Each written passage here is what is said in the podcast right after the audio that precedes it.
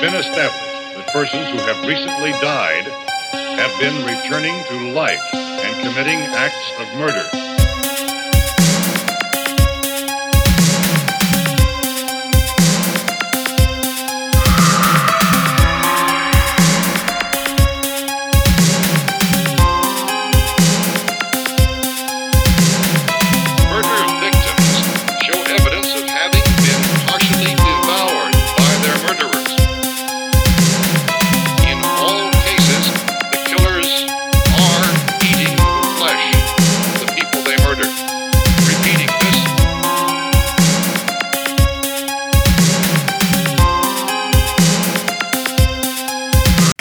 Καλησπέρα, δεντεκτιβάκια.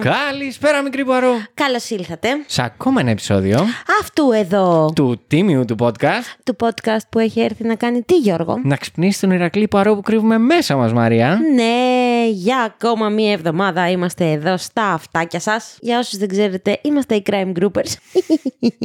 για ακόμα μία εβδομάδα είμαστε εδώ να σας κρατήσουμε παρέα. Για όσους είστε καινούργοι σε αυτό εδώ το κανάλι, θα σας παρακαλέσω γιατί οι γιορτές έρχονται να πάτε είτε στο Google Podcast, είτε στο Apple Podcast, είτε στο Spotify, είτε ακόμα ακόμα και στο streaming και να πατήσετε το συν για να μας ακολουθήσετε και να μας βάλετε και πέντε αστεράκια γιατί ο αλγόριθμος δεν ξεχνά. Ο αλγόριθμος βέβαια δεν ξεχνά και στο Instagram όπου μπορείτε να έρθετε να επικοινωνήσετε μαζί μας, να βλέπετε τα νέα αυτού εδώ του podcast αλλά και τις υποθέσεις, εικόνες που φέρνουμε από τις υποθέσεις κάθε εβδομάδα. Έτσι, γενικά στο Instagram, μήπως θες να, να τους πεις πού να έρθουν; Μπορούν να έρθουν στο Crime Groupers κάτω παύλα podcast. Και να δείτε τις αφεντομουτσουνάρες μας και να έρθετε να αλληλεπιδράσουμε. Εννοείται. Επίσης, μπορείτε να κεράσετε κάφε αυτό εδώ το τίμιο το podcast, μιας και έρχονται Χριστούγεννα και θα θέλουμε κι εμείς ένα δωράκι κάτω από το δεντράκι μας. Και αν δεν θέλετε να μας κεράσετε καφέ, όντως ποντάρουμε στα αστεράκια που θα βάλετε σε όποια πλατφόρμα μας ακούτε.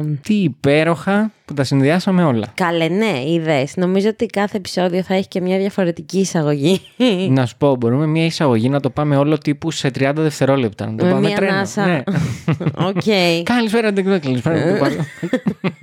δεν ξέρω. Ή, ή αυτό είναι να μας βάλουμε σε fast forward. Καλησπέρα, είναι τα Καλησπέρα. να το κάνω μετά στο μοντάζ. Φαντάζεσαι. Wow. Αλλά εντάξει, ναι, θα είναι αστείο. Νομίζω. Θα είναι αστείο. Επίσης, πού το είχα δει, που κάποιος το έλεγε, δεν θυμάμαι ποιος, ότι αυτοί οι οποίοι βάζουν στο, στο speed up αυτά που λένε, είναι γιατί αυτό που λένε είναι το βαρετό κομμάτι. Ναι, αλλά κατά τα άλλα το αφήνουν μέσα για να ακούγεται. Ε, ναι, εννοείται. Ο γιατί Μπούγια. κατά βάση είναι αστείο. Οκ, ο Μπούγια. Ο Μπούγια, ναι. Like a Μπούγια, boss. Wow, ωραίο τραγούδι παρόλα αυτά. λοιπόν, δεν είμαστε εδώ για να μιλήσουμε για το Μπούγια. Όχι, ακόμα. Ακόμα, ναι. Αν κάνει κάποια παρασπονδία. Είμαστε εδώ όμως για να σας κρατήσουμε για ακόμα μία εβδομάδα παρέα. Ο Γιώργος για ακόμα μία φορά έχει βγάλει τα φτιάρια του και έχεις σκάψει στα άλτα του ίντερνετ, έχει βρει τι νέα έχουν συμβεί και είναι έτοιμος να μας τα πει. Νομίζω ότι θα συζητήσουμε το νέο. Το νέο. Το νέο της προηγούμενης εβδομάδας, αλλά θα τα πω σε λίγο. Ωραία. Θέλω πρώτα να πω ότι για το προηγούμενο επεισόδιο σας ευχαριστούμε πάρα πολύ γιατί δείξατε έτσι για άλλη μια φορά στο Instagram τη στήριξή σας και υπήρχαν ε, ένα-δύο ντεντεκτιβάκια που προτείνανε κάποια πράγματα σχετικά με τις ποινές. Τι θα μπορούσε να αλλάξει δηλαδή. Φυσικά και ναι, θέλεις να μας τα πεις. Θα σας πω το ένα που μου έκανε μεγάλη εντύπωση γιατί το συζητήσαμε κιόλας με το ντεντεκτιβάκι. Πρότεινε βασικά ότι μπορούμε να βάλουμε αυτούς τους ανθρώπους την ώρα που μπαίνουν μέσα στην ε, φυλακή, στο εκάστοτε σύστημα, να περνάνε από κάποιο τύπου IQ test και προσωπικότητας, να βλέπουμε πού έχουν κλείσει και ταυτόχρονα οι φυλακές να μην είναι απλά ξέρω, εγώ, για να περνάνε μέσα το χρόνο τους, αλλά να είναι τύπου πανεπιστήμιο, στο οποίο θα βγαίνουν κυρίως για τεχνικές δουλειές που χρειάζονται εργατικά χέρια Μμ, Ναι, οκ.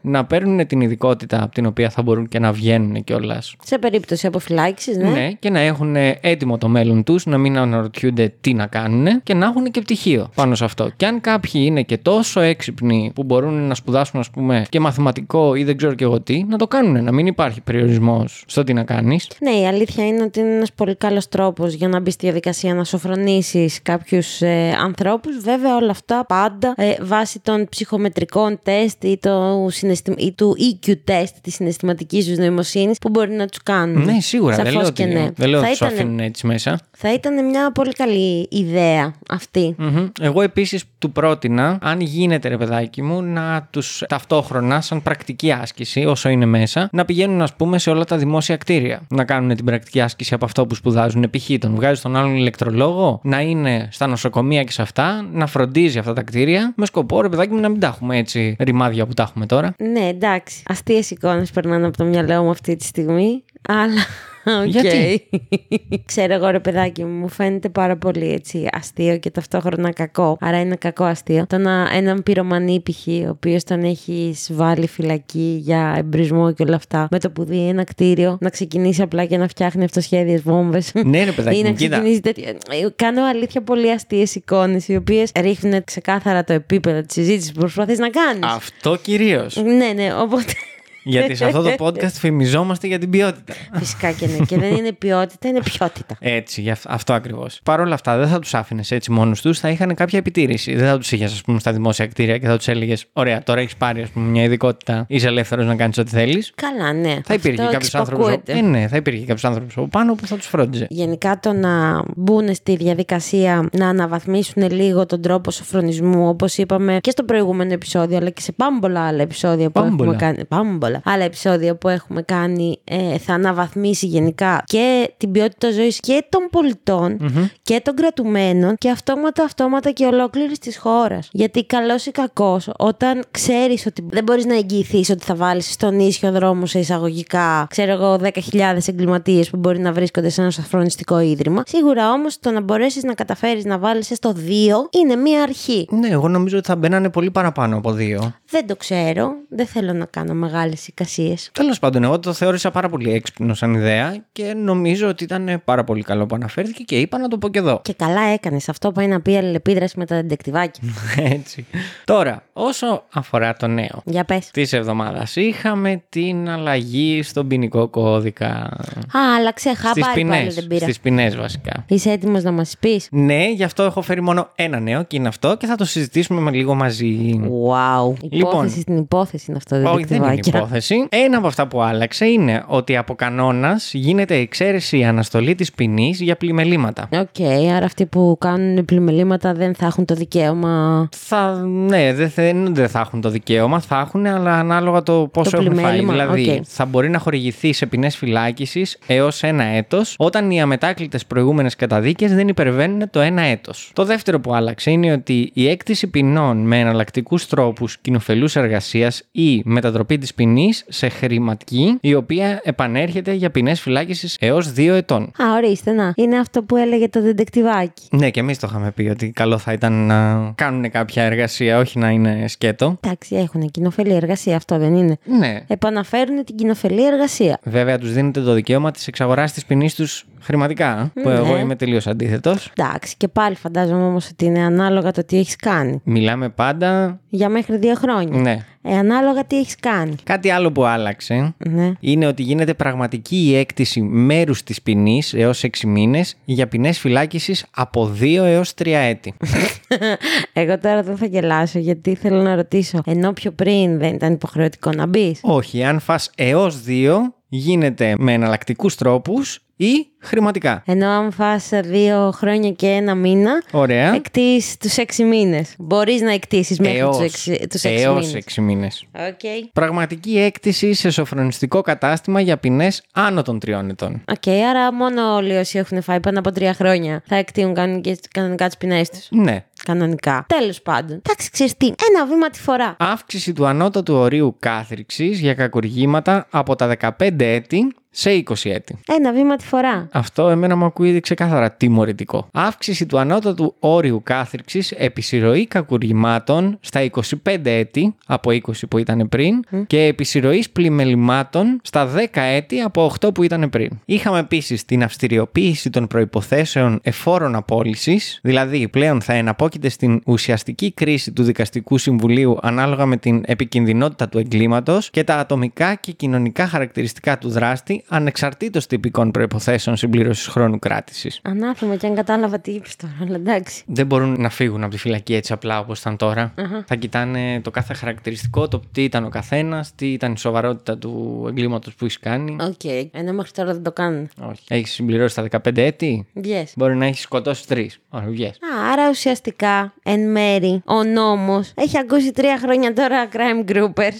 Τους Ναι. έχουμε ζαλίσει λίγο τα ούμπαλα και κάνουν μισό βήμα τη φορά Ναι. σε πράγματα τα οποία ήδη έχουμε πει ότι καλό θα ήταν να γίνεται. Κοίτα, το συγκεκριμένο είναι πολύ τίμιο. Που ναι, γίνεται. γιατί δεν μπορεί να βγαίνει οποιοδήποτε έξω έτσι ανενόχλητος να σου λατσάρει, Αυτό. χωρίς κανένα σοφρονιστικό υπόβαθρο. Τώρα, αυτό που είχαμε σαν αλλαγή επίσης ήταν η άμεση εκδίκαση χωρίς στήριξη της χρονοβόρας ενδιάμεσης διαδικασίας των συμβουλίων, των κοινώς επικίνδυνων κακουργημάτων, όπως είναι ας πούμε ο εμπρισμός δάσους ή η διατάραξη ασφάλειας συγκοινωνιών και κακουργημάτων ειδικών ποινικών νόμων. Δεν ξέρω, εμένα αυτό μου ακούγεται και λίγο conspiracy. Γιατί καλέ. Ε, εντάξει τώρα ξαφνικά αλλάζουμε τους εμπρισμούς για τα δάση, λες και τα δάση μόνο όσοι θέλουν να τα κάψουν τα καίνουν. Τώρα κι εσύ. Ναι, κι εγώ. Και τι θα το βάλουν σαν πλημέλημα; Θα αυξηθεί και καλά η σοβαρότητα. Α, καλό είναι αυτό. Ναι, προφανώς, αλλά Τι; ήταν κάτι το οποίο ούτως ή άλλως έπρεπε να είναι. Δηλαδή και σε ένα δάσο Ρε δεν παιδί περιμέναμε μου, ένα άκουσε νόμο. με, άκουσε με, άκουσε με. Θέλω να βάλεις στο μυαλό σου ότι πάμε αργά. Ωραία. Με Ωραία. τι ταχύτητα.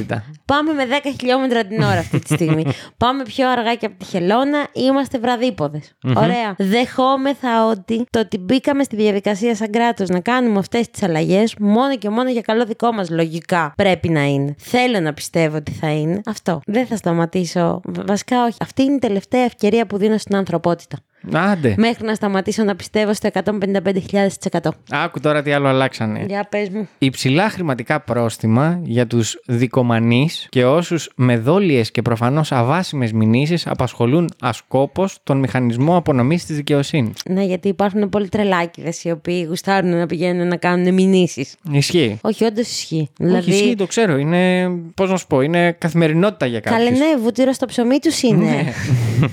Αυστηριοποίηση ποινών που αφορούν διάπραξη ενδοοικογενειακής βίας εις βάρος, αλλά και ενώπιον ανηλίκου. Μμμ, Μπράβο. Μπράβο σε αυτό, όντως. Και δύο-τρία άλλα τα οποία, οκ, τα αλλάξαν. Υποτίθεται όλο αυτό γίνεται για καλό. Μμ. Εγώ μέσα σε όλα αυτά βρίσκω και κάτι αρνητικό. Τι βρίσκεις αρνητικό; Ξεκάθαρα το ότι δεν συνάδει στο σύστημα που λέγαμε στην προηγούμενη υπόθεση ότι έχουμε. Δεν είναι σωφρονιστικό. Ναι, αλλά συνεχίζουμε να λέμε ότι με αυτά τα μέτρα, τα οποία, με αυτές τις αλλαγές μάλλον, τις οποίες έχουν αποφασίσει ότι θα κάνουν, θα το πάμε ένα βήμα παραπέρα. Θεωρητικά, σε όλο αυτό το πλάνο που έχουν, σίγουρα υπάγονται μέσα και νέες προσλήψεις κατάλληλων ανθρώπων, ψυχολόγων, κοινωνικών λειτουργών. Ε, Φαντάζομαι ότι θα μπουν και στη διαδικασία να αναβαθμίσουν λίγο τα σοφρονιστικά συστήματα. Φαντάζεσαι; Μόνο φαντάζομαι, Α, αλλά και αυτά εντάξει. που μου διάβασες αυτή τη στιγμή και οι αλλαγές στο σοφρονιστικό σύστημα, ρε παιδάκι μου, που μόλις μου διαβασες είναι λίγο και αυτό σε, σε φανταστικό επίπεδο. Φαντάζομαι για ακόμα μια φορά ότι θα αργήσει να γίνει πράξη. Όχι, υποτίθεται ότι είναι από, μετράνε από σήμερα. Έχει Από ψηφιστεί. σήμερα, σήμερα. Ναι, ναι, ναι. Α. Από σήμερα. Από την προηγούμενη εβδομάδα. Συνεχίζω όμως εγώ να πιστεύω ότι είμαστε βραδίπο, βραδίποδες. Αλλά ας αλλάξουμε λίγο κλίμα. Και ας πάμε στα ανέκδοτο. Και ας πάμε στα ανεκδοτά. Ναι. Γιατί αυτό που είπες πριν από λίγο δεν ήταν. Σωστό. Όχι, εντάξει. Θα μπορούσε, θα μπορούσε. Μεγάλη φαντασία. Θυμάσαι πριν από κάποια επεισόδια που είχες πει ένα ανέκδοτο με τα χελονοντζάκια. Θυμάμαι, θυμάμαι. Ωραία. Αφού πιάνουμε λοιπόν τα χελονοντζάκια, να πούμε ότι ίσως να ήταν απλά νιντζάκια, αλλά όταν τα έβλεπαν οι εχθροί τους αναφωνούσαν τρομαγμένοι. Hell, oh no, νιντζάκια. Νομίζω ότι το ύφος σου Ναι. όταν το έλεγες. Ήταν όλα τα λεφτά. Ήταν όλα τα λεφτά. Σε λίγο καιρό και σε βίντεο. Σου έχω πει. Αυτά πρέπει να φαίνονται. Πήραν τον ξάδερφό μου για δουλειά στα χωράφια, αλλά δεν ήταν πολύ καλός και τελικά τον αμπέλησαν. Τα αφεντικό φωνάζει και εγώ όλη μέρα τσορίθα. έτσι, έτσι, έτσι. Και ένα πολύ κακό, νομίζω ότι κάποιοι θα με μισήσουν πραγματικά γι' αυτό. Αλλά συγγνώμη, γιατί οι παιδεραστές τρώνε πολύ φαγητό και δεν παχαίνουν; Γιατί, Γιατί το βάζουν σε μπόι. γιατί, γιατί; Και μιας και τα αναφέρεις. Τι αμάξι οδηγάει ο Αλκαίος; Τι, τι, τι, τι; Άουντι, τι, τι. Πω, πω, νομίζω ότι έχει μου βιάσει η αριστερή μου πλευρά. Τραγουδιστής με διδακτορικό στη γενετική, σταμάτης γονίδιος. Και σταμάτησα εδώ. Οκ, εντάξει. εντάξει. Enough is enough. Θέλω όλοι όσοι έχετε πιάσει τις πέτρες να τις αφήσετε κάτω. ναι, όντως Τώρα- θα το- πω στην υπόθεση. Τώρα ξεκινάει το καλό. Πού θα μας πας; θα πάμε πίσω στην Αθήνα του 1940.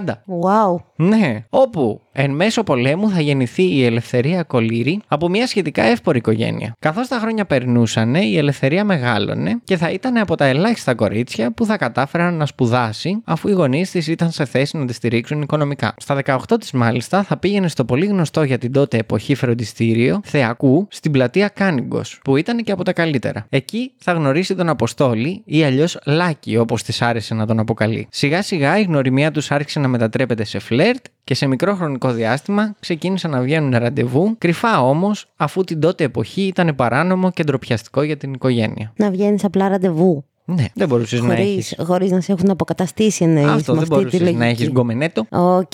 Ο Αποστόλης γρήγορα ερωτεύτηκε την Ελευθερία και συνεχώς πήγαιναν σε απομονωμένα μέρη για να βλέπονται και να συζητάνε με τις ώρες. Σε ένα από τα ραντεβού τους όμως, τους συνάντησε ένας θείος της Ελευθερίας, ο οποίος τους είδε να κάθονται μαζί σε ένα παγκάκι στο Λυκαβηττό και έτρεξε αμέσως να προλάβει τα νέα στην οικογένειά της. Μη χάσει. Όταν γύρισε στο σπίτι της, την περίμενε ο πατέρας της και ο αδερφός της, όπου της έβαλαν τις φωνές και τη ζήτησαν να σταματήσει αυτή τη σχέση άμεσα. Η Ελευθερία, θέλοντας να θολώσει τα νερά, τους είπε πως έχουν μπερδέψει τη σχέση τους και πως ήταν ξεκάθαρα φιλικοί, αφού το μόνο που έκαναν ήταν να βγαίνουν μετά το φροντιστήριο για να χαλαρώσουν και να μιλήσουν για τη σχολή τους. Σε τι σχολή είχαν περάσει; Δεν το γνωρίζουμε αυτό. Α, οκ. Έτσι, συνέχισαν κρυφά τη σχέση τους. Στο κέντρο της Αθήνας όμως, λίγα πράγματα μένουν κρυφά, αφού ο τρόπος συμπεριφοράς του Αποστόλη κίνησε την περιέργεια της οικογένειάς του. Όταν τον ρώτησαν τι συμβαίνει, εκείνος τους είπε για την Ελευθερία και για την αγάπη του, αλλά ο πατέρας του του ζήτησε να σταματήσει τις γυναικοδουλειές και να ασχοληθεί με τα μαθήματά του, αφού μια τέτοια σχέση θα τους έφερνε σε μπελάδες. Θέλω να ρωτήσω γιατί θα τους έφερνε σε μπελάδες; Γιατί προφανώς θα έπρεπε να σταματήσει τη σχολή του για να παντρευτεί την Ελευθερία Α, οκ.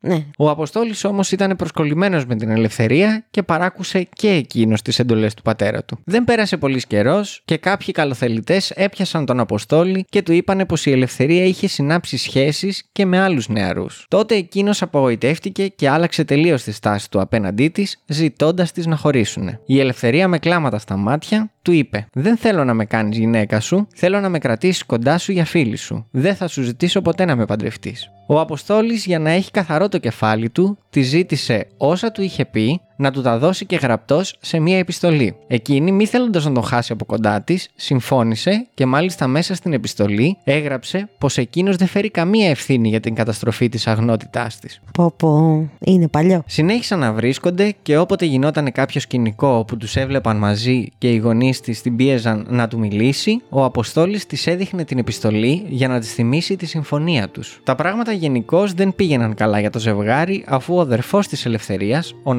Ναπολέοντα, εξ αρχής ήταν αντίθετος με τη σχέση και μάλιστα είχε μεγαλύτερο μένος από τον πατέρα τους. Σαν να μην έφτανε αυτό, οι φίλοι του που τους έβλεπαν συχνά μαζί τον ενημέρωναν για τα ραντεβού τους και ο Ναπολέοντας νευρίαζε όλο και πιο πολύ, με αποτέλεσμα όταν γυρνούσε η Ελευθερία στο σπίτι να την πιέζει ακόμη πιο πολύ. Ο καιρός περνούσε και πλέον έχουμε φτάσει τον Απρίλιο του 1960, όπου η 20χρονη Ελευθερία πια, απεγνωσμένη από όλη την κατάσταση, μια μέρα πλησίασε τον Αποστόλη στη βιβλιοθήκη του φροντιστηρίου και τη ζήτησε να λυθεί το θέμα τους, διαφορετικά θα αυτοκτονούσε και του έδειξε ένα μπουκαλάκι που εικάζουμε πως είχε κάποιο δηλητήριο μέσα.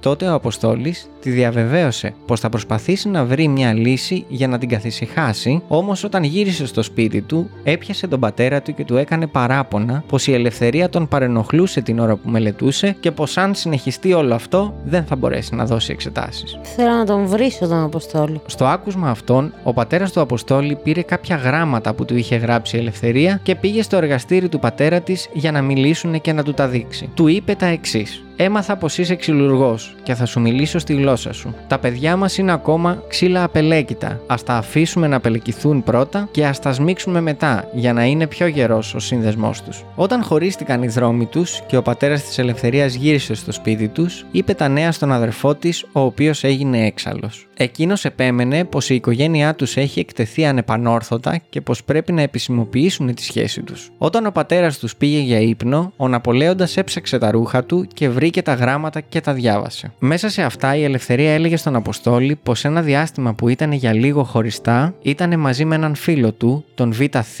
και πως δεν ήταν η μόνη της σχέση. Αφού τα διάβασε αυτά, ξύπνησε την Ελευθερία και τη ζήτησε να πάνε μαζί στο σπίτι του συντρόφου της προκειμένου να πάρουν όλα τα γράμματα που του είχε γράψει. Κάιλα είναι αυτή που είχε ο αδερφός της. Μμμ. Η Ελευθερία με τον αδερφό της έφτασαν στο διαμέρισμα της οδού Μάγερ στις 11.30 το πρωί. Η κοπέλα ανέβηκε μόνη της στο διαμέρισμα για να ζητήσει τα γράμματα. Ύστερα ακολούθησε και ο Ναπολέον και χτύπησε την πόρτα του διαμερίσματος. Η μητέρα του Αποστόλη άνοιξε το τζαμάκι της πόρτας και μόλις είδε ποιος ήταν, το έκλεισε αμέσως. Τότε ο Ναπολέον έσπασε ένα διπλανό παράθυρο και πήδηξε μέσα στο διαμέρισμα. Το πρώτο άτομο που βρήκε μπροστά του ήταν η αδερφή του. Την πυροβόλησε τρεις φορές και εκείνη έπεσε κάτω νεκρή. Στη συνέχεια προχώρησε στο διάδρομο και έσπασε μία πόρτα, από την οποία πίσω κρυβόταν η Βασιλική Παπαποστόλου, δηλαδή η μητέρα του Αποστόλη. Την πυροβόλησε δύο φορές και την σκότωσε. Μετά έσπασε την πόρτα ενός άλλου δωματίου, όπου και βρήκε τον Αποστόλη και του έριξε πέντε σφαίρες εξ επαφής. Οι κάτοικοι της πολυκατοικίας που άκουσαν τους πυροβολισμούς κάλεσαν αμέσως την αστυνομία και προσπάθησαν να μπουν στο διαμέρισμα για να δούνε τι είχε συμβεί. Όταν έφτασε η αστυνομία, είδανε τον κόσμο μαζεμένο απ' έξω και τους έκαναν στην άκρη για να μπουν. Όμως η πόρτα ήταν κλειδωμένη. Βρήκανε την πόρτα από την οποία έμπαινε το προσωπικό και προσπάθησαν να την ανοίξουν. Όμως και εκείνη κάπου έβρισκε. Όταν κατάφεραν να την ανοίξουν, βρήκαν το πτώμα της ελευθερίας πρώτο και λίγο πιο δίπλα μια λίμνη αίματος που πήγαζε από το δίπλα δωμάτιο. Εκεί βρήκανε τη μητέρα του Αποστόλη και αμέσως στο επόμενο δωμάτιο και τον Αποστόλη νεκρό. Τους έφαγε όλους, ε;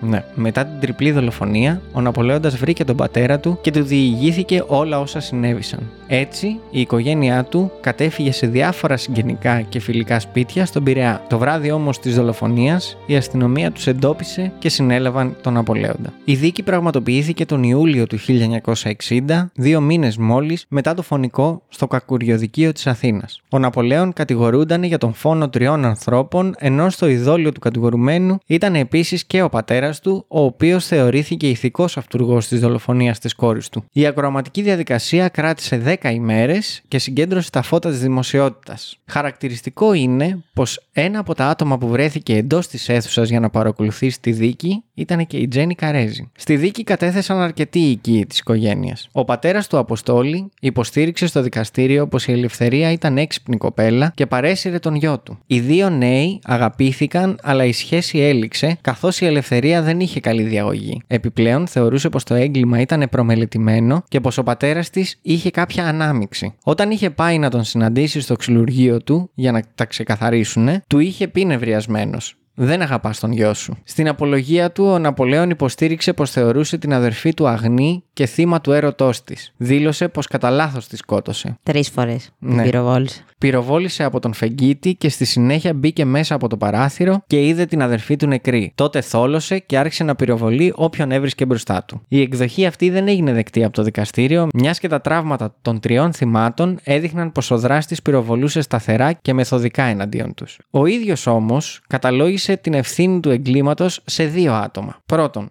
στο θείο του, ο οποίος του αποκάλυψε τη σχέση της ελευθερίας και του έκανε υποδείξεις για την υπόλοιψη της οικογένειας. Και δεύτερον, στο πρόσωπο που φερόταν να έχει ερωτικές σχέσεις με την ελευθερία. Στον νεκρό Αποστόλη. Ο πατέρας της, κατηγορούμενος για ηθική αυτουργία, δήλωσε πως δεν υποψιάστηκε και δεν γνώριζε τίποτα απολύτως. Τον πιστεύουμε. Οι γείτονες της οικογένειας έλεγαν ότι ήταν ήσυχοι άνθρωποι που δεν είχαν δώσει κανένα δικαίωμα. Κανείς δεν περίμενε αυτή την κατάληξη. Αίσθηση είχε προκαλέσει στο δικαστήριο η δήλωση του Δημάρχου τη Ζακίνθου, όπου από εκεί καταγόταν η οικογένεια της νεαρής κοπέλας, ο οποίος είχε πει. Εις της Ζάκυνθον, η κοινή γνώμη ενέκρινε και δικαίωσε ηθικώ τους τρεις φόνους που διέπραξε ο Ναπολέον. Αν απαλλαγεί, θα γίνει δεκτός τιμητικός. Τι λες, ρε; Η ετοιμιγορία των δικαστών ήταν η εξής. Ένοχος ο 25χρονο αδερφός της Ελευθερίας, με ποινή φυλάκισης 25 ετών κατά συγχώνευση και αθώος ο πατέρας του δολοφόνου και του θύματος για ηθική αυτουργία. Κατά την έξοδο και οι δύο χειροκροτήθηκαν από το πλήθος του κόσμου που είχε συγκεντρωθεί λες και ήταν ήρωες. Η ελευθερία αποτέλεσε σύμβολο για τις κοπέλες της τότε εποχής, οι οποίες πήγαιναν καθημερινά στο μνήμα της και τις άφηναν λουλούδια. Οι επιστολές που έστελνε στο σύντροφό της έδειχναν μια κοπέλα ευαίσθητη και το μόνο της έγκλημα σε πολλά εισαγωγικά ήταν ο έρωτάς της. Την εποχή εκείνη, για να ξεκαθαρίσουμε και κάποια πράγματα, ο έρωτας χωρίς γάμο ήταν ανήθικη πράξη. Τα σχόλια του περίγυρου των νεαρών φοιτητών πυροδότησαν την οργή και των δύο οικογενειών. Πιο ευάλωτη παρόλα αυτά στα κουτσομπολιά ήταν η οικογένεια της κοπέλας. Ναι, όπως αποδείχτηκε. Ναι.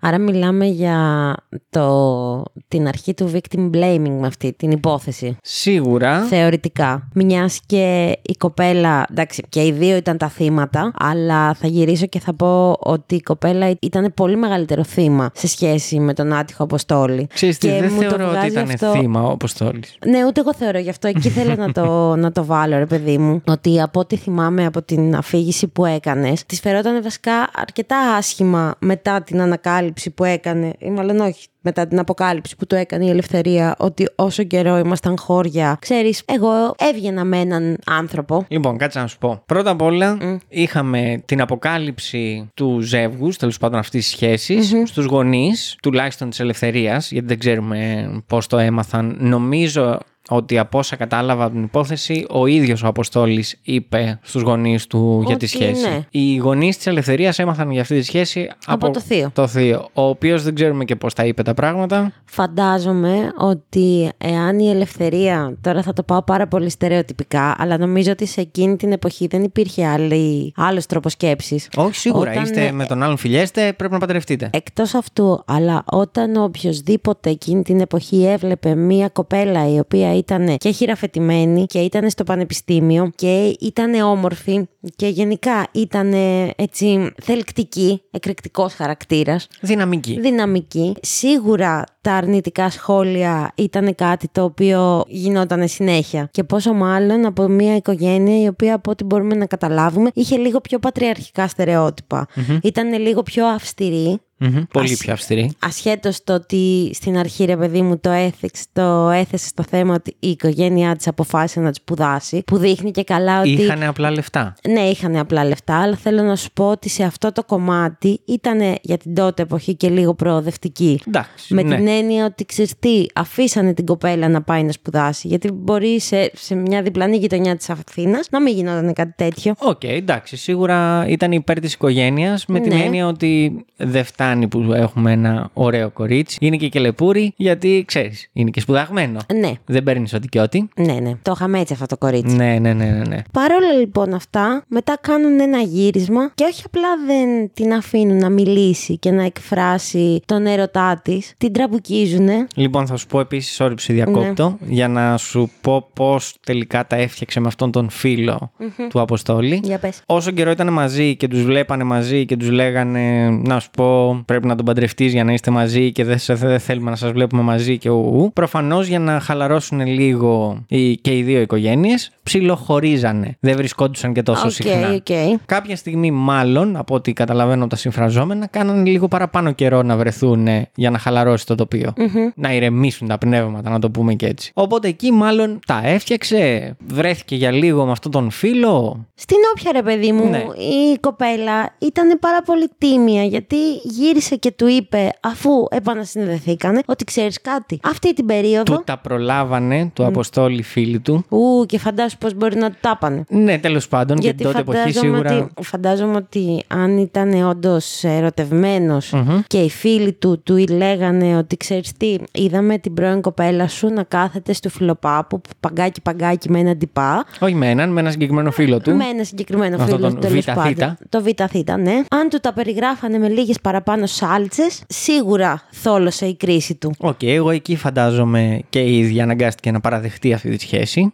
Ναι, οκ, που είναι πολύ τίμιο να το κάνει. Δεν νομίζω ότι. Εντάξει, τώρα, Τι; για εκείνη την εποχή. Αυτό θέλω Ναι. να πω. Τέλος πάντων, και εκεί έρχεται το κομμάτι που εγώ θεωρώ ότι ο Αποστόλης δεν ήταν αθώος. Ναι, γιατί αντί να την. ε, αντί- βασικά, δύο για μένα έπρεπε να είναι τα τινά. Ή να το αφήσει πίσω του και να συνεχίσουν υποστηρίζοντας τη σχέση τους με τον οποιονδήποτε τρόπο, ή να χωρίσουν τελείως. Ναι, παρ' όλα αυτά ο Αποστόλης επιλέγει, αφού δεν αντέχει αυτή τη σχέση, να της πει να χωρίσουν και εκείνη, επειδή μάλλον και αυτή ήταν ερωτευμένη με τη σειρά της με τον Αποστόλη, είπε ότι όχι, ξέρεις τι, θα πω μια χαζομάρα, ότι δεν με νοιάζει τι λένε οι γονείς μου, εγώ δεν θα σε ζητήσω ποτέ σε γάμο, δεν θα σε φέρω ποτέ σε Ναι, δύσκολη ναι, ναι, ναι. θέση. Θέλω μόνο και μόνο να είμαστε φίλοι. Και ο τύπος την έβαλε να το γράψει. Ναι. Και κάθε φορά και να που το γινόταν το υπογράψει. οτιδήποτε- Ότι εντωμεταξύ δεν είχε κανένα ε, νομικό, νομική υπόσταση αυτό το χαρτί. Δεν είχε. Τέλος πάντων, ήταν υποτίθεται ο λόγος της γραπτός. Άρα, από τη στιγμή που μου το έχεις πει και μου το έχεις γράψει, ισχύει αυτό που μου έχεις πει. Καλά,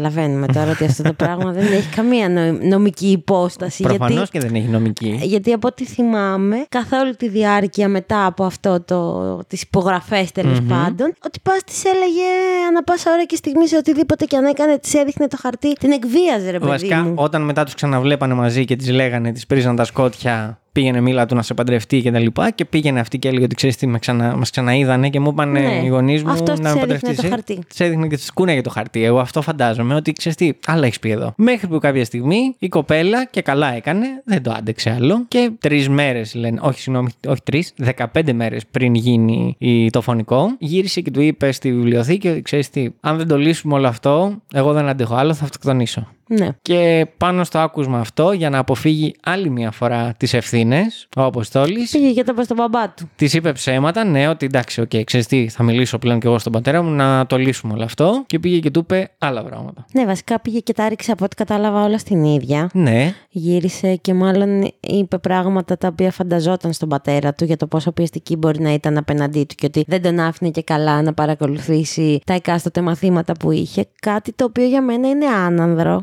Προφανώς. Μα σου λέω, δεν ήθελε να αναλάβει απολύτως καμία ευθύνη. Ναι, Όχι, αυτό. ξέρεις τι. Και μάλιστα φαντάζομαι ότι εκείνη τη στιγμή του αποκάλυψε και όλα τα γράμματα που είχαν Ναι. ανταλλάξει. Βέβαια, εντάξει, τώρα θα ήθελα σε αυτή την υπόθεση, αλήθεια, οι γονείς της τουλάχιστον να ήταν πιο υποστηρικτικοί απέναντί της. Καλά τώρα, και εσύ μιλάμε για μια εποχή που. Εντάξει, μιλάμε για το 1960, δεν μιλάμε για την εποχή του Χαλκού. Θέλω να πω Το ότι. 1960 στην Ελλάδα. Ναι. Τέλος πάντων, ναι. Ναι. Οκ. Έχεις, έχεις δίκιο, αλλά Δυστυχώς έχω δίκιο. η οικογένειά της θα έπρεπε να τη στηρίξει όλο αυτό. Ή τουλάχιστον θα έπρεπε να την πιστέψεις σε όλο αυτό. Κοίταξε να δεις, όταν παίρνει καλός κι αυτός ο πατέρας του Αποστόλη τα γράμματα Καλά. και πάει στον πατέρα της και του λέει: Κοίταξε να δεις, η κόρη σου κάνει το και το. Ε, εγώ πιστεύω ότι και τα δύο παιδιά για να το λήξουμε όλο αυτό δεν πρέπει να παντρευτούν γιατί και ο γιος μου σπουδάζει και η κόρη σου σπουδάζει. Άστα να σπουδάσουν και τα βρίσκουμε μετά. Αλλά ταυτόχρονα του δίνει και τα γράμματα που η κόρη του λέει μέσα ότι ξέρεις τι, για την αγνότητά μου δεν φταίει εσύ. Ναι, Τον έκανε τούρμπο τον άνθρωπο. τον πατέρα της εννοείς. Ε, ναι. Ναι. Και μέσα σε όλο αυτό, δεν φτάνουν όλα όσα τραβάει η Ελευθερία. Έχει και έναν ηλίθιο αδερφό, ο οποίος, Θέλει όπως να είπες υπερασπιστεί πριν, την τιμή της. όπως είπες πριν, τι πετριά έφαγε, έτσι το θεωρούσαν τότε βέβαια. Θα πούνε Εντάξει, όχι, πολλοί. γιατί η τιμή της αδερφής του δεν είναι. Και Της τώρα οικογένειάς υπάρχει. του. Μμ. Ε, και, τότε τώρα, ήτανε- και τώρα υπάρχει αυτό. Τότε ήταν να Αλήθεια. παντρευτούν όλα τα κορίτσια πρώτα. Ε, ναι, και μετά να παντρευτούν τα αγόρια. Ναι. Ναι, εντάξει, οκ. Να τα αποκαταστήσουμε όλα. να Μην Ε, ναι. μείνει τίποτα. Ε, βέβαια. Έτσι. Δεν έχει σημασία με ποιον. Όχι. Καλό παιδί να είναι. Ναι. ναι, ναι. ναι. Χριστιανός Ορθόδοξος. Όπου ναι, τρώει και την τελική τέτοια, όπου και αυτός καλούς φίλους είχε. Που πηγαίνανε και του καρφώνανε πότε έβγαινε η Ελευθερία με τον Αποστόλη. Ε, μα θεωρητικά έτσι γινόντουσαν, ρε παιδάκι με τις κλίκες. Αφήστε τα ρε τα παιδιά ήσυχα. Μπαμ. Τέλος πάντων, και πάνε και του βιδώνονται όλα και την καρφώνει και προσχεδιασμένο τελείως για μένα. Της λέει: Οκ, πάμε σπίτι. Και πάμε όλως σπίτι τυχαίως του. θα έχω μαζί μου μια, ένα όπλο. Όλως τυχαίως. Καλά, όλως τυχαίως. Εν τω μεταξύ, εγώ δεν κατάλαβα ακριβώς. Πάνε αυτοί μαζί στο σπίτι και Ναι. μπαίνει πρώτα μέσα η Ελευθερία. Η δικαιολογία που είπε ο αδερφός της στην ελευθερία ήταν ότι κοίταξε να δεις, πάμε σπίτι, να πάρεις αυτά τα γράμματα, να μην υπάρχουν στην κατοχή τους, για να τελειώνουμε με αυτό το πραγμα Και η ελευθερία τον πίστεψε και πήγε πρώτη, έμεινε κάτω αυτός ο Ναπολέον και της είπε: Πήγαινε εσύ πάνω. Και την ώρα που πήγε και μπήκε η ελευθερία μέσα και προσπάθησε να μιλήσει και στον Αποστόλη να του πει: Το ότι ξέρεις τι ο αδερφός μου έχει γίνει έξαλλος και δώσ' μου τα γράμματα κτλ. Τσουκ τσουκ από πίσω, άλλος κρυφά. Πήγε. Μπήκε και την.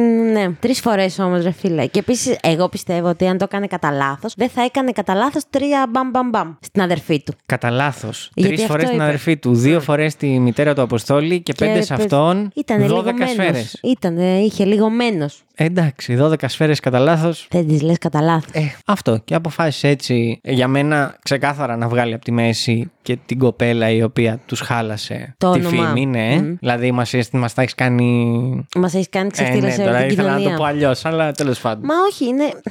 Θα ήταν ωραία να μπορούσαμε να το πούμε αλλιώς. Αλλά δυστυχώς ε, αυτή ήταν η, η προκατάληψη η οποία επικρατούσε εκείνη την περίοδο. Εκείνη την Και για περίοδο. πολλά χρόνια. Και, και τώρα υπάρχει δηλαδή σε μικρές κοινωνίες. Ναι. Θέλω να πω, δεν υπάρχει τόσο στα αστικά κέντρα, οκ, στα μεγάλα αστικά κέντρα. Αλλά π.χ.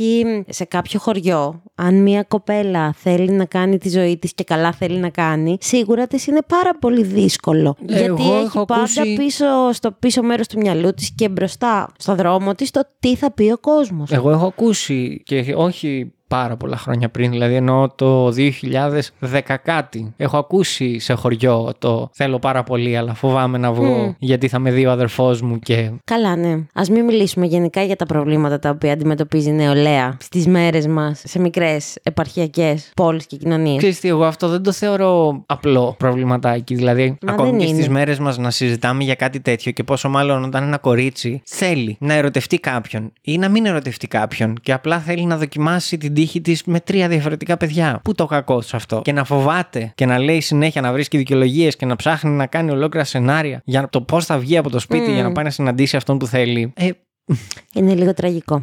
Ε μόνο. Εντάξει, βέβαια, εγώ δεν θέλω να το πιάσω μόνο στο θέμα του φίλου. Πιστεύω ότι γι' αυτό σου λέω για τη νεολαία γενικά ή για τον οποιονδήποτε άνθρωπο μπορεί να θέλει να έχει κάποιες παραπάνω προσωπικές επαφές στις κοινωνίες, τι μικρές. Είναι πολύ δύσκολο. Κάτι το οποίο βλέπουμε εδώ με την υπόθεση που έφερες ότι τη δεκαετία του 60 στην Αθήνα ήταν το δεδομένο. Ήτανε, θα σου πω, ήταν το δεδομένο για κορίτσια, εντάξει, γιατί τα αγόρια δεν νομίζω ότι είχαν το συγκεκριμένο πρόβλημα και νομίζω ότι ακόμη και στις μέρες μας το πρόβλημα δεν υπάγεται στα αγόρια. Ναι, σίγουρα υπάγεται, υπάγεται πολύ περισσότερο στα κορίτσια. Στα κορίτσια και αν είσαι στην κατηγορία, ξέρω εγώ, των ε, LGBTQ Ναι. της κοινότητας αυτής. Δηλαδή δεν νομίζω ότι έχεις δικαίωμα, αν δεν είσαι αγόρι, να βγεις έχεις και να κάνεις... προσωπική ζωή. Ναι, να κάνεις ό,τι θες με την Ναι. προσωπική ζωή. Ναι, δυστυχώς. Και πόσο μάλλον όχι κρυφά, δημόσια. Δημόσια, ναι. Στο δικαστήριο, αυτό που με ξένισε και με ψιλοχάλασε ήταν. ε, εντάξει, η ποινή που δώσανε στον αδερφό, εμένα μου έκανε. Εντάξει, Βέβαια, θα ήτανε ήθελα να βαρύτατη. είναι λίγο παραπάνω γιατί σκότωσε τρία άτομα και γιατί το ένα ήταν της οικογένειάς του, αλλά οκ. Ε,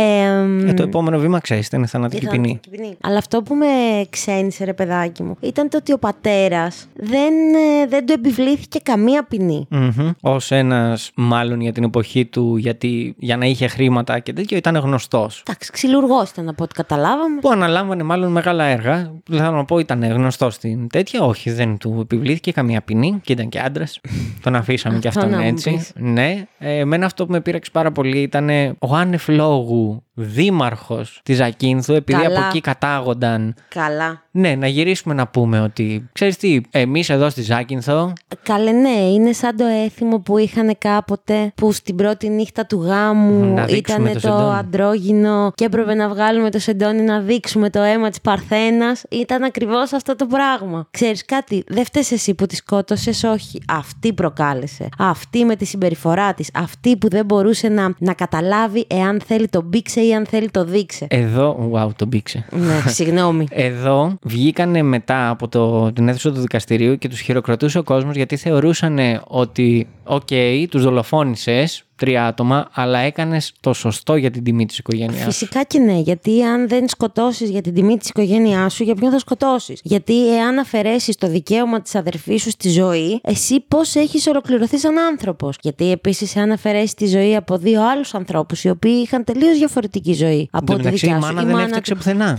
Καθόλου. Ο πατέρας ήταν αυτός ο οποίος μπήκε στη μέση και πήγε και μίλησε με τον πατέρα. Ο οποίος, επειδή δεν το είπαμε στην υπόθεση, Ναι. να το πω τώρα, έλειπε εκείνη την ώρα και γύρισε και είδε την αστυνομία και όλο τον κόσμο απ' έξω. Και το πρώτο πράγμα που ρώτησε είναι: Έπαθε τίποτα ο γιος μου; Ε, δεν έπαθε. Άρα δεν ήξερε; Άρα τι λέμε θεωρητικά ότι και ο πατέρας του Αποστόλη θα έπρεπε να τον είχε προειδοποιήσει, θα έπρεπε να τους είχε προστατέψει με κάποιο τρόπο; Όχι. Ο πατέρας του Αποστόλη δεν θα έπρεπε καταρχάς. Εντάξει, βέβαια, άλλες εποχές, οκ, αυτό είναι το μόνο κομμάτι που καταλαβαίνω, αλλά για μένα δεν θα έπρεπε καν να είχε πάει στην οικογένεια της Ελευθερίας να, να πει τι; Δεν κατάλαβα. Ζητάς τα ρέστα και να δείξεις και τα γράμματα που στέλνει η κόρη τους στο γιο σου. Ό,τι τι. Μόνο χειρότερα θα τα κάνεις τα πράγματα. Άρα μπορούμε να πούμε ότι ηθικός αυτούργος ουσιαστικά αυτής της ε, πολλαπλής δολοφονίας ήταν ο ίδιος ο πατέρας του Αποστόλη. Ήταν ο πατέρας του Αποστόλη, ήταν η οικογένεια της Της ελευθερίας. ελευθερίας. Με κύριο τον ένοχο, αδερφό τον της. αδερφό και τον θείο για μένα. Ναι, και ο τους οποίος φίλους. Πήγε. Όλη, όλη η οικογένεια της ελευθερίας ήταν ε,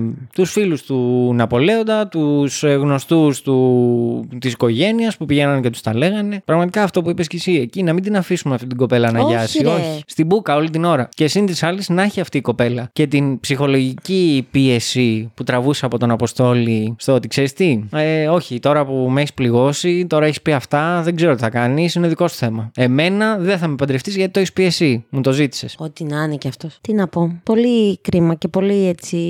Από το πουθενά φόνος ήταν αυτό για μένα. Ναι, πραγματικά. Και δεν νομίζω ότι είχε κάποιο, κάποιο νόημα. Θέλω να πω ότι θα μπορούσε πάρα πολύ απλά, άμα ήθελε έτσι να δείξει το πόσο υπό τον έλεγχό του, υπό τον έλεγχο της οικογένειας ήθελε να είναι η ελευθερία, θα μπορούσε πάρα πολύ απλά να την κλείσει μες στο σπίτι. Άμα ήθελε, άμα ντε και καλά δεν άντεχαν τη διαπόβευση που είχε συμβεί στην οικογένειά τους. Που δε- δεν το υποστηρίζω σε καμία Όχι, σε περίπτωση. καμία, ναι, καταλαβαίνω είναι ότι πώς το πιο λες. χείριστο υπάρχει και αυτό το πράγμα, γιατί καταπατάει το οποιοδήποτε ανθρώπινο δικαίωμα. Αλλά το να τη σκοτώσει την αδερφή Τίποτα. του. Εγώ νόμιζα- Δίχως, δίχως κανένα απολύτω νόημα. Μήπως αυτός ο άνθρωπος ήταν λίγο. Θα πω γιατί δεν το έχω πει σε αυτό το επεισόδιο. Μήπως αυτός ο άνθρωπος έπασε από κάποια ψυχική νόσο. Ο αδερφός. Ναι, Δεν το μήπως. γνωρίζω. Νομίζω πως όχι. Ήταν, αν θες να το πούμε, ψυχική νόσο, ήταν η ψυχική νόσο που τραβούσαν όλοι οι άνθρωποι εκείνη την περίοδο την τιμή της οικογένειας. Γιατί, να σου πω, όταν τη διάβαζα σαν υπόθεση, το πρώτο πράγμα που μου ήρθε στο μυαλό ήταν οι άπειρες ελληνικές ταινίες που έχουμε δει, Ισχύει. που δείχνει ακριβώς αυτό το πράγμα. Ισχύει. Και εγώ αυτό σκεφτόμουν. Οπότε, όχι, δεν ήταν ο αδερφός της ο περίεργος, ήταν αυτή η εποχή. Που, όπως είπαμε, μέχρι και τις μέρες μας κρατάει μια χαρά. Ναι, μας έβαλες στη χρονοκάψουλα, μας πήγες πίσω, μας θύμισε ελληνικές ταινίες. Η αλήθεια είναι ότι όντως ο κινηματογράφος αντιγράφει τη ζωή. Ε, Εντάξει, υποτίθεται ότι σου παρουσιάζει τα γεγονότα του τότε. Ναι, ναι, ναι, ναι, ναι. Αλλά ναι, οκ. Εγώ έχω στο μυαλό μου αυτή τη στιγμή στιγμιότυπα από τη Στεφανία, από το νόμος 4.000, από αυτά. Που όντως ρε παιδάκι μου, αν μια κοπέλα τότε ήταν λίγο πιο δυναμική, δεν μπορούσε να το δεχτεί η κοινωνία. Όχι, για τον βέβαια. κανένα λόγο. Ούτε τη και τώρα λέγανε; μπορεί να το δεχτεί η κοινωνία. Πώς τη λέγανε την ταινία με την Αλίκη Βουγιουκλάκη, η Νεράιδα και το Παλικάρι, το Έχω μύτη εγώ. Α, η Αρχόντισσα και ο Αλήτης. Η Αρχόντισσα και ο Αλήτης. Τι θες να πεις γι' αυτό; Αυτό, ότι ήταν ο σπιούνος, ο Έχω μύτη εγώ. Τους πήγα εκεί Ναι. και τους είδα και μετά Ε, πήγα ναι, και ναι. το κάρφωσα στους γονείς και θα δείτε τώρα τι θα πάθετε. Οκ. Χλαπάτσα. Έτσι. Γενικά ναι, το έχουμε πει. Είχαμε και έχουμε και μάλλον θα έχουμε πολλούς χλαπάτσες. Γι' αυτό ντετεκτιβάκια μακριά από τη ζωή σας οι χλαπάτσες. Μόνο τα slime που μπορείτε να τα φτιάχνετε εσείς. Τώρα είναι και στη μόδα. Οι χλαπάτσες; Ναι, κατά κάποιο τρόπο. Οκ, μήπως μιλάς για αυτά τα χλαπάτσα. Όχι, όχι, μιλάω για τον νόμο που περάσανε που μπορείς να πας να καρφώσεις ελεύθερα τον, Το συνάνθρωπό σου; τον συνάνθρωπο σου παύλα επιχειρηματία. Ε, Οκ. Ναι, ότι φοροδιαφεύγει. Όντως συνέβη κάτι τέτοιο. Ναι, καλέ, ψηφίστηκε και έχεις και μπόνους. Άμα μπο- καρφώσεις. Άμα καρφώσεις, Ναι. Τέλειο. Τέλειο. Ε. Ω, Ανθρωπιά Ελλάδα 1-0. Εμπρός, πίσω. Βιζάν. Βιζάν. Ναι, αυτή ήταν η υπόθεσούλα μου. Εντάξει, μου άρεσε. Με, με στεναχώρησε βασικά. Ξεκάθαρα. Και μ, για ακόμα μία φορά θα γυρίσω και θα πω ότι δυστυχώς, αν έχεις γεννηθεί γυναίκα, δυστυχώς και συμφωνείς σε αυτό που λέω και το ξέρω ότι συμφωνείς σε αυτό που λέω, ότι αν έχεις γεννηθεί γυναίκα σε οποιαδήποτε εποχή, εδώ στη Μεσόγειο τουλάχιστον, δεν ξέρω γιατί, ούτε για τις υπόλοιπες χώρες ξέρω, αλλά θα το πάω εδώ έτσι μάλλον πιο προσωπικά. Αν έχεις γεννηθεί γυναίκα στην Ελλάδα σε οποιαδήποτε εποχή και να έχεις γεννηθεί, καλά δεν περνάς. Και έχεις πολλά πράγματα τα οποία δεν σε κάνουν να περνάς καλά. Πέραν από τα κοινωνικά στερεότυπα τα οποία έρχονται και σε βαράνε από παντού, είναι και η στάση της οικογένειας απέναντί σου, είναι και η στάση της κοινωνίας απέναντί σου, είναι και η στάση της εργοδοσίας απέναντί σου. Είναι γενικά όλη η στάση ζωής που είναι έτσι δημιουργημένη αυτή εδώ η ψωροκόστενα που δεν σε ευνοεί, δεν μας ευνοούν πολλοί κορίτσια. Όχι, δεν σας ευνοούν. Δεν μας και... ευνοούν και μάλιστα μας σκοτώνουν και στο βωμό όλου αυτού του, όλης αυτής της Τιμής και δόξας. αρχίδια. Συγγνώμη. Δεν έχω να πω κάτι άλλο. I drop my mic. ναι, νευρίασα. Γιατί δεν αλλάζει, ρε. Και αυτό Όχι, είναι δεν το αλλάζει. κακό του. Ότι όσο και να θες να βλέπεις ότι πας λίγο μπροστά, δεν αλλάζει. Γιατί αυτή η υπόθεση που έγινε το 1960, σίγουρα έγινε και το 1970, σίγουρα έγινε και το 1980, σίγουρα έγινε προχθές, παραπροχθές και θα συνεχίσει να γίνεται Και θα ξαναγίνει αυτό, ναι. όσο ρε παιδάκι μου και οι άνθρωποι αλλά και οι αρχές δεν δίνουμε βάση στα σημάδια τα οποία μας δείχνει οποιοδήποτε κακοποιημένος άνθρωπος. Στο συγκεκριμένο τομέα, εγώ δεν θεωρώ ότι πρέπει να πάρουν μέρος οι αρχές. Για μένα είναι ξεκάθαρα θέμα κοινωνίας. Δηλαδή πρέπει να σταματήσουν κάποια πράγματα να υπάρχουν από την κοινωνία. Δηλαδή τώρα τι να σου πει ο άλλος; Ωραία, να μας κάνει πιο σκληρή την ποινή. Αυτό που δεν τον νοιάζει και αυτός που έχει θολώσει θα το κάνει. Ναι, οκ. Αν δεν αλλάξει νοοτροπία στην κοινωνία, αυτό το πράγμα δεν θα φύγει ποτέ. Ό,τι και να πει, όποιος νόμος και να βγει, ό,τι και να γίνει, αυτός που θεωρεί τον εαυτό του παραπάνω από μία γυναίκα θα το κάνει. Και ας φάει δις ισόβια. Δεν έχει σημασία. Θα το κάνει. Θα είναι ανώτερος από μία γυναίκα. Σκατά στον τάφο του. Συγγνώμη, ντετεκτιβάκι. Όσοι φτάσατε μέχρι αυτό εδώ το σημείο. Να αφήσετε ένα τάφο. Εντάξει, όχι, ναι, αν όχι, έχει όχι, όχι. κάποιο emoji μπορείτε να το αφήσετε. εγώ όχι, δεν όχι, θα πω επειδή είναι παλιό το η υπόθεση. Αφήστε μία χρονομηχανή emoji δεν έχει, αλλά αφήστε, ξέρω εγώ. Ένα μία... ρολόι, ξέρω εγώ. Ναι, αυτό ένα ρολόι. Ή μια κλεψύδρα που θα κάνει τικ, τοκ, τικ, τοκ. Ένα μετρονόμο. Θα παίξω πιάνο. Όχι, Οκ. το TikTok. Ναι, ωραία. Ήσουν ο Γιώργος. Ήσουν η Μαρία. Μαζί ποιοι ήμασταν; Ήμασταν Οι οι Crime Groupers. Τα λέμε ξανά Την την επόμενη επόμενη Τρίτη. Τρίτη. Φιλιά πολλά και γεια have σας. recently died have been returning to life and committing acts of murder. Murder